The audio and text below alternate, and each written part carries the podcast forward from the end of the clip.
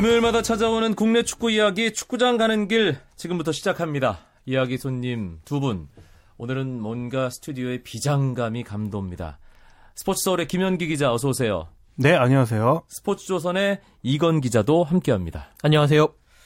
폭풍 전야의 느낌인데요. 기자들의 마음은 어떤가요, 김현기 기자? 네, 저도 축구 기자 이전에 축구 팬이기 때문에 설레기도 하고 어떤 조가 될까 기대도 되고 그런 것들은 당연하고요. 4년 전 이 남아공 월드컵 조추첨 전날 기자들 한 30명이 이 우리가 어디랑 한 조가 될까 그런 내기를 한 기억이 있었는데 네. 오늘 이 스튜디오 오면서 아 벌써 4년이 흘렀구나 음. 그런 생각도 들고 그랬습니다. 사실 뭐 저도 그렇고 김현기 기자도 그렇고 이건 기자도 그렇고 축구 없으면 못 사는 사람들이잖아요. 그렇죠. 예. 아. 그러니까 좀 특별히 이번 브라질 월드컵 조추첨 앞두고는 예전보다 더 떨리는 것 같거든요. 이건 기자는 어떻습니까? 저는 개인적으로는 어젯밤에 꿈을 좀 꿨습니다. 어... 네. 그 꿈을 말씀을 드릴 수가 없어요. 뭐 그 조들이 브라질, 이탈리아 그렇게 나 장난이 아니었기 때문에 네.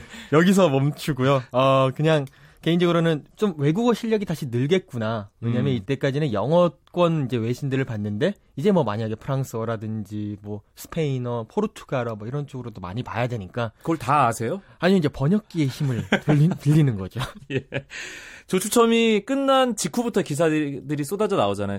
보통 우리 스포츠 기자들 보면 미리 좀 밑그림을 그려놓은 후에 이제 기사를 딱 클릭을 해서 이제 송고를 하거나 하는데 이 조추첨은 그럴 수가 없네요. 상황이 김현기 기자 어떻습니까? 네, 그 가령 이제 우리하고 같은 조가 되는 팀들이 세 팀이잖아요.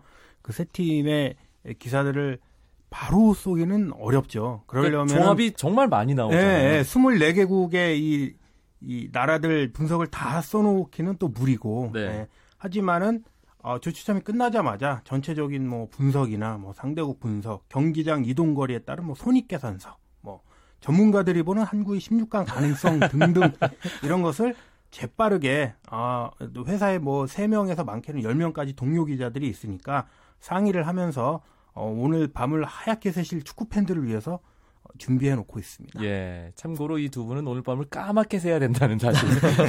아, 이 경쟁지 기자를 앞에 두고 이렇게 그, 뭐, 뭐라고 그래야 되나, 그 과정을 다 공개하셔도 되는 거죠. 어차피 같은. 뭐, 같은 과정을 같이 하고 있으니까요. 뭐. 네. 보통 조추첨이 어느 정도가 소요되나요? 아, 보통 한 2시간에서 길게는 3시간 정도가 되는데요. 네. 뭐, 이것도 하나의 쇼입니다. TV 쇼기 때문에, 어, 처음에 이제 제롬 발케 그 피파 사무총장이 진행을 하고요. 뭐 많은 뭐 축하 공연도 있고 어떤 식으로 진행해야 된다라는 설명도 하고 이번 같은 경우에는 또 그 예년처럼 많은 또 스타들이 나옵니다. 뭐 카푸 선수 브라질 대표에서요. 그리고 뭐 페르난도 이에로 스페인의 네. 선수죠. 중앙 수비수 출신이죠. 그렇죠. 그리고 또 지네딘 지단, 파비오 칸나바로, 로타르 마테우스 등 여러 가지 월드컵 정상에 오른 경험이 있는 그런 축구 전선들이 또 나와서 이렇게 열심히 뽑기도 하고요.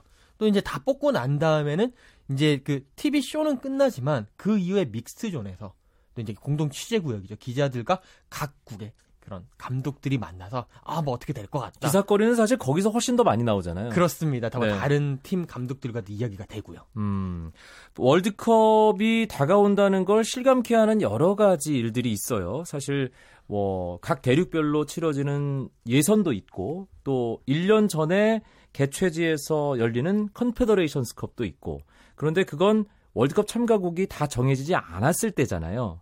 정해진 이후에 정말 아 이제 월드컵이구나 실감하게 하는 사실상의 첫 행사가 조추첨이라고 봐야겠죠 김현기 기자. 네, 월드컵을 다르, 다르게 표현하면 세계 축구 선수권 대회 예, 이렇게 말할 수 있는데 단일 종목의 세계 선수권 대회 조추첨식이 이렇게 화제가 되고 200여 아, 개에 가까운 나라들의 생중계가 되고 그런 대회는 역시 월드컵 말고는 없는 것 같다. 그만큼 지구촌의 시선을 집중시키고 어, 조추첨이 끝나면 이제 월드컵이 열리는구나 느낌을 주는 것도 이제 사실인데 아, 본선에서 오른 32개국도 그동안은 막연히 평가전을 하고 이제 본선 준비를 했는데 이제는 맞춤형 평가전 또 16강을 위한 맞춤형 전략을 세우거든요. 어, 예를 들면은 정몽규 회장이 지금 브라질에 가 있는데 조추첨이 끝나자마자 어, 상대국 상대국 외에 이 비슷한 우리가 이 본선에서 만날 국가들과 비슷한 이 스타일의 국가들하고 평가전을 바로 섭외하겠다. 뭐 이런 음. 생각도 드러냈거든요. 네. 어, 그런 것을 보면 역시 조추첨의 이 규모라든가 이 파워가 아, 월드컵 본선을 시작하는 그런 느낌을 준다 볼 수 있겠습니다. 그리고 어떤 본선에서의 결과와 연관지어서 생각을 할 때도 조추첨이 16강 진출 가능성과 직결되는 문제잖아요. 이건 기자. 그렇습니다. 대진 운이라는 종, 그러니까 그런 것을 무시를 할 수 없는데 아무래도 이제 그 네 개 나라 중에서 상위 두 개 팀이 올라가게 되는데 그 성적에 따라서 그러니까 수월한 팀을 만나야지 조금 더 해볼만 하고 이때까지 우리나라가 그 월드컵에 나간 역사를 봤어 보더라도 그래도 상대적으로 수월한 팀을 만났을 때 우리가 성적도 좋았고 뭐 16강 뭐 4강에 올라간 적도 있지만 그런 경우가 많거든요. 네. 그렇기 때문에 뭐 많은 축구 관계자들이라든지 뭐 팬들도 오늘 뭐 팬분들도 많이 모인다고 하더라고요. 그래서 좋은 조추첨 상대적으로 쉬운 나라 걸리기를 좀 많이 기대하고 기도하는 거겠죠. 이건 기자가 조금 전에 얘기를 해줬어요. 그동안 뭐 54년 스위스 월드컵은 너무 멀리 가니까 네. 86년 멕시코 월드컵부터 생각을 해보겠습니다. 뭐 94년까지는 24개 나라였고 98년부터 32개 나라로 확대가 됐는데 우리나라가 어떤 조에 들었느냐에 따라 어떤 상대를 만났느냐에 따라 성적이 많이 엇갈렸나요? 김현기 기자 어떻습니까? 분석을 해보면.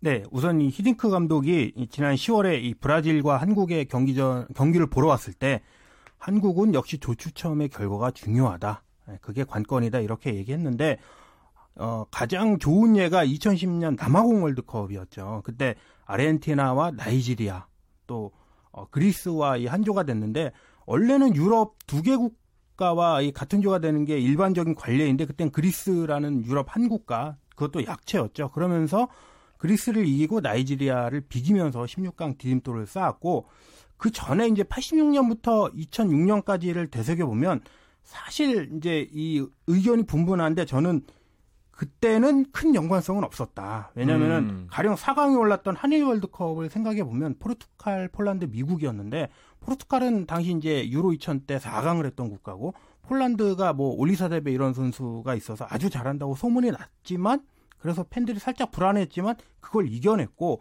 또 독일, 스페인, 볼리아, 볼리비아와 한조였던 미국 월드컵 때도 어, 조는 안 좋았어요. 독일이나 스페인 같은 경우도 잘했고 볼리비아는 이 남미 예선에서 사상 처음으로 브라질을 이겨가지고 또 화제가 됐는데 네. 그때도 뭐 2무 1패로 잘 싸운 편이었거든요. 반대로 프랑스 월드컵 때는 또 네덜란드, 벨기에, 멕시코 이래서 해볼 만하다고 했는데 또 좋지 않은 경우도 음. 있었고요. 어, 예전에는 어, 강국들이 많이 나오고 24개국밖에 안 나오다 보니까 조편성하고 큰 연관성이 없었던 게 사실이었죠. 우리가 약체라서 최근에는 32개국 늘어나면서 남아공 월드컵도 그렇고 점점 더 이 연관성이 늘어나고 있다. 그렇게 네. 보고 있습니다. 그리고 실제로 86년부터 다 따져보면 4개 중에 우리나라랑 같은 조에 있는 4개, 3개 나라 중에 2개 나라는 세계적인 강호였어요. 그렇죠. 86년에도 아르헨티나, 이탈리아, 이탈리아 있었고요. 그렇죠. 90년에는 어땠습니까? 스페인과 벨기에와 우루과이, 우루과이가 있었습니다. 올해 다 톱시드 아닙니까? 그렇죠. 네, 이 팀을 이, 이 올해는 다 만날 수 없는 그런 팀들이죠. 그러니까요. 네. 저희도 한번 예상을 해보죠. 예, 월드컵 그 현장에서 모의조 추첨했는데 어, 스페인, 잉글랜드, 코티부아르, 한국 이렇게 뽑혔다면서요. 네. 예. 일단 조추첨 순서가 어떻게 되는지 오늘 밤에 보시면서 뭐 아 그렇구나라고 하시겠지만 이건 기자가 이 부분 정리를 좀 해주세요. 네, 아, 이거 참 어떻게 정리를 해야 될지 너무 장황한 대서사시가 될 것 같은데요. 짧게 차근차근 하겠습니다. 네. 일단 순서대로 첫 번째 포, 그러니까 4번 포트 유럽 9개국이 있습니다. 이 포트에서 한 팀을 고릅니다. 그 팀은 2번 포트로 가게 됩니다. 이제 그게 첫 번째 순서고요. 네. 2번 포트로 가게 되면 어 이제 그 2번 포트에 그 아프리카 다섯 개 나라 그리고 남미 두 개 나라, 나라 그 다음에 그 유럽 한 나라가 있겠죠. 근데 이제 그 월드컵은 지역 안배 원칙이 있습니다. 그렇죠. 그러니까 이제 그 유럽을 제외하고는 같은 대륙에서 이제 같은 이제 팀이 만들 만들 수가 없는 거죠. 그렇죠. 그렇기 때문에 이제 그 어, 9번 포트에 있는 팀을 한 팀을 2번 포트로 가는 거고요. 이제부터 시작을 하는데 1번 포트부터 하기 전에 이제 그 2번 포트에 들어가 있는 유럽 팀의 짝을 찾습니다. 그러면 음. 남미 팀이 돼요. 탑시드 국가 중에서 예, 톱시드 국가 중에서 남미 팀 4개 나라가 있습니다. 이 4개 나라를요, 따로 모읍니다. 브라질, 아르헨티나, 콜롬비아, 우루과이. 네, 그렇습니다. 이걸 포트 X라고 표현을 하더라고요. 여기에서 한 나라를 뽑습니다. 그럼 그 나라는 바로 그 2번 포트 유럽 팀과 패키지로 다니는 거네요. 원 플러스 원이죠. 아하. 네. 그렇게 되고 이제 그러면 세 개 나라가 남고 이제 다시 이제 뽑았으니까 남미 팀을 다시 톱시드 포트에 다시 집어넣는 거죠. 이때부터 시작이 됩니다. 음. 1번 포트 쫙 뽑죠. 뭐 브라질은, 브라질은 A조, A조에 A1에 예. 있으니까 예. 그 빼고 다 뽑습니다. 그다음에 2번 포트 차례인데 2번 포트를 뽑기 전에 1번 포트를 딱 보고 남미가 들어가 있는 팀들부터 뽑습니다. 그러니까 그 음. 그 조부터 뽑습니다. 네. 무슨 얘기냐면 남미 남미가 만나면 안 되잖아요. 아하. 그렇기 때문에 일단 그 남미가 뭐 이제 원래 4개였는데 한 팀은 원 플러스 원으로 결정이 됐기 때문에 나머지 3개의 나라에 그 먼저 그 2번 포트에 맞는 상대를 뽑는 거죠. 칠레와 에콰도르가 그러니까 빼고 이제 나머지 아프리카 다섯 개 팀이 있잖아요. 네. 그러니까 2번 포트 아프리카 다섯 개 팀, 남미 두개 팀을 따로 해 놓고 먼저 아프리카 다섯 개 팀에서 먼저 세 개를 뽑는 거죠. 음흠. 그 순서대로 해서 그 남미, 그러니까 톱시드 남미가 있는 여기에 배정이 되고 이제 그러면 아프리카 팀이 두 개가 남고 이제 원래 빼놨던 남미 팀 두 개가 남잖아요. 이걸 다시 섞어서 이제 그때부터 뽑아가지고 차례차례 배정을 하게 됩니다. 네. 그리고 이제 그 다음에는 포트 3번 포트, 일반적인 순서로. 네네, 3번 포트, 4번 포트인데 각 나라를 뽑고 난 다음에 그 자리를 또 한 번씩 뽑아요. 뭐 예를 들어서 A조로 뽑혔으면 A2, A3, A4 중에 음. 또요 자리도 포트 그러니까, 추첨도 다시 네네 그러니까 아, 자리 그러니까 자리 추첨을 네 자리 추첨도 다시 하는 거 약간 예. 복잡한데 그렇게 생각을 하시면 될 것 같습니다. 설명을 들으니까 좀 더 복잡해진 보시면 압니다. 직접 네. 보셔야 될 것 같다. 예, 알겠습니다. 스페셜 포트 그러니까 유럽의 4번 포트의 9개 나라 가운데 이제 한 나라가 포트 X 그러니까 1번 시드 톱시드의 남미 국가 중에 이제 한 나라와 묶이잖아요. 어느 나라가 뽑히는 게 좋을까요? 예상했던 대로 그 포트 배정되기 전에 예상했던 대로 프랑스 혹은 뭐 스위스 아예 스위스는 안 되죠 톱시드니까 그리스 그렇죠. 뭐 어떻게 될까요? 보스니아 헤르체고비나 김현기 기자는 어떻게 하는 게 낫다고 생각하세요? 네, 그 여덟 개조 중에 한 개조는 남미 한 개국 그리고 유럽 두 개국 그리고 우리가 속한 포트 3국가 이렇게 한 조가 되거든요. 우리가 그 한 조에 그 조에 속할 수도 있는 거죠. 네. 예, 그런 가능성을 살려봤을 때는 스위스나 보스니아 헤르체고비나 그두 음. 팀이 그래도 유럽 팀 중에 실력이 조금 떨어진다. 그 두 팀이 포트 스페셜 포트로 가는 게 아무래도 좋을 것 같습니다. 네, 네. 그렇군요. 어, 이건 기자가 어, 설명을 잘 해줬습니다. 어, 많이 헷갈려지긴 했지만 잘 해줬고요. 어, 일단 1번, 2번, 한 다음에 이제 3번에 네. 북중미와 아시아가 있기 때문에 이번 포트까지 어, 추첨이 끝난 후에 3번 포트에서 우리 대한민국이 이제 두, 두 국가가 들어가 있는 조에 딱 들어가게 되는 거고요. 그렇죠. 나머지 한 개 유럽 팀이 마지막 마지막으로. 한 자리를 네. 채우게 된다. 여기까지가 조 추첨 일단 순서였고요. 잠시 쉬어가겠습니다. 네. 머리가 좀 복잡해졌거든요. 그렇죠. 금요일 밤에 축구 이야기 아, 축구장 가는 길 3시간 정도 후면 시작될 브라질 월드컵 조추첨 이야기로 채워드리고 있습니다. 스포츠 서울의 김현기 기자, 스포츠조선 이건 기자와 함께하고 있습니다.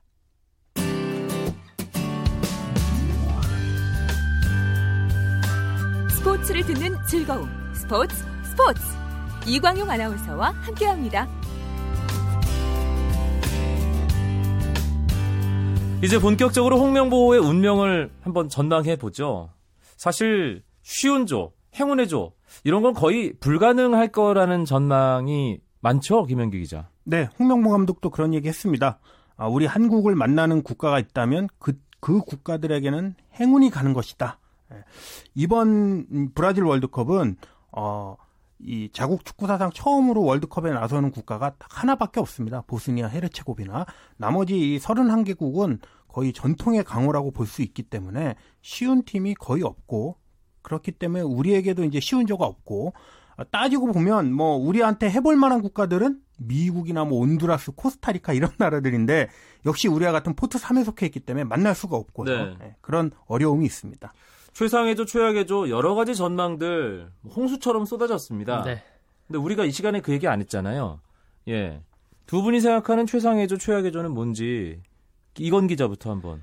일단 최상의 조를 제시를 하면 뭐 여러 가지 이야기가 있는데 저는 네. 조금 다르게 말씀을 드리겠습니다. 일단 저희는 A조에 들어가는 게 좋다고 생각을 합니다. 브라질과 한 조에. 그렇습니다. 브라질, 그다음에 2번 포트에서 에콰도르, 음. 그리고 그리스, 나 혹은 뭐 보스니아 헤르체고미나 정도가 되겠죠. 왜냐하면 브라질처럼 3승을 할 수 있는 팀이 하나 있어줘야 됩니다. 어차피 우리의 전력상 조 1위는 노릴 수가 뭐 노릴 수는 있겠지만 쉽지가 않기 때문에 3승을 해놓고 나머지 이제 세계 팀들이 여러 가지 물고 물리면서 그러면서 골 득실차라든지 그런 식으로 올라가는 음. 거죠. 그러니까 2006년 같은 경우에는 우리가 그 당시 1승 1무 1패를 했지 않습니까? 네. 그때 그렇게 좋은 성적을 내고서도 못 올라갔었거든요. 음. 근데 2010년 같은 경우에는요. 또 단 1승밖에 못 했습니다. 1 그때도 1승 1무 1패를 했었는데 그때는 또 올라갔었거든요. 그러니까 아르헨티나라는 삼승 팀이 있었기 때문에 조 2위로 올라갔다라는 거죠. 그러니까 삼승은 삼승을 하게 놔두고 나머지 고만고만한 세 명의 팀, 아, 세, 세 팀이 에콰도르, 한국, 그리스나 보스니아 요런 팀이 한번 제대로 붙어가지고 음. 이렇게 올라가는 게 예. 가장 최상이 이건 아닌가. 기자가 이 조추첨 방식 설명하면서 너무 머리가 복잡해졌어요. 브라질과 에콰도르는 한 조가 될 수 없잖아요. 아, 아 그, 예. 그렇네요. 아프리카 국가 중에 하나를 뽑으세요, 빨리. 네, 네, 아프리카 국가 중에 저는 아, 알제리. 를 뽑겠습니다. 알제리, 알제리가 나와야죠. 예. 괜찮아요. 예. 아까 설명 너무 하면서 하면서 머리가 머리가 복잡해졌으니까. 김현기 기자는요. 네, 저는 최상의 조는 아, 스위스와 알제리를 1, 2번 포트에서 만나고 4포트에서는 그리스나 보스니아, 헤르체고비나 이게 최상의 조고 최악의 조는 뭐 다들 예상하는 것과 같습니다. 브라질이나 아르헨티나를 1포트로 만나고 2번 포트에서 스페셜 포트로 오는 이탈리아 그리고 4번 포트 네덜란드 이게 최악의 조인데 저는 이제 이건 기자하고는 조금 다른 전망을 하겠습니다.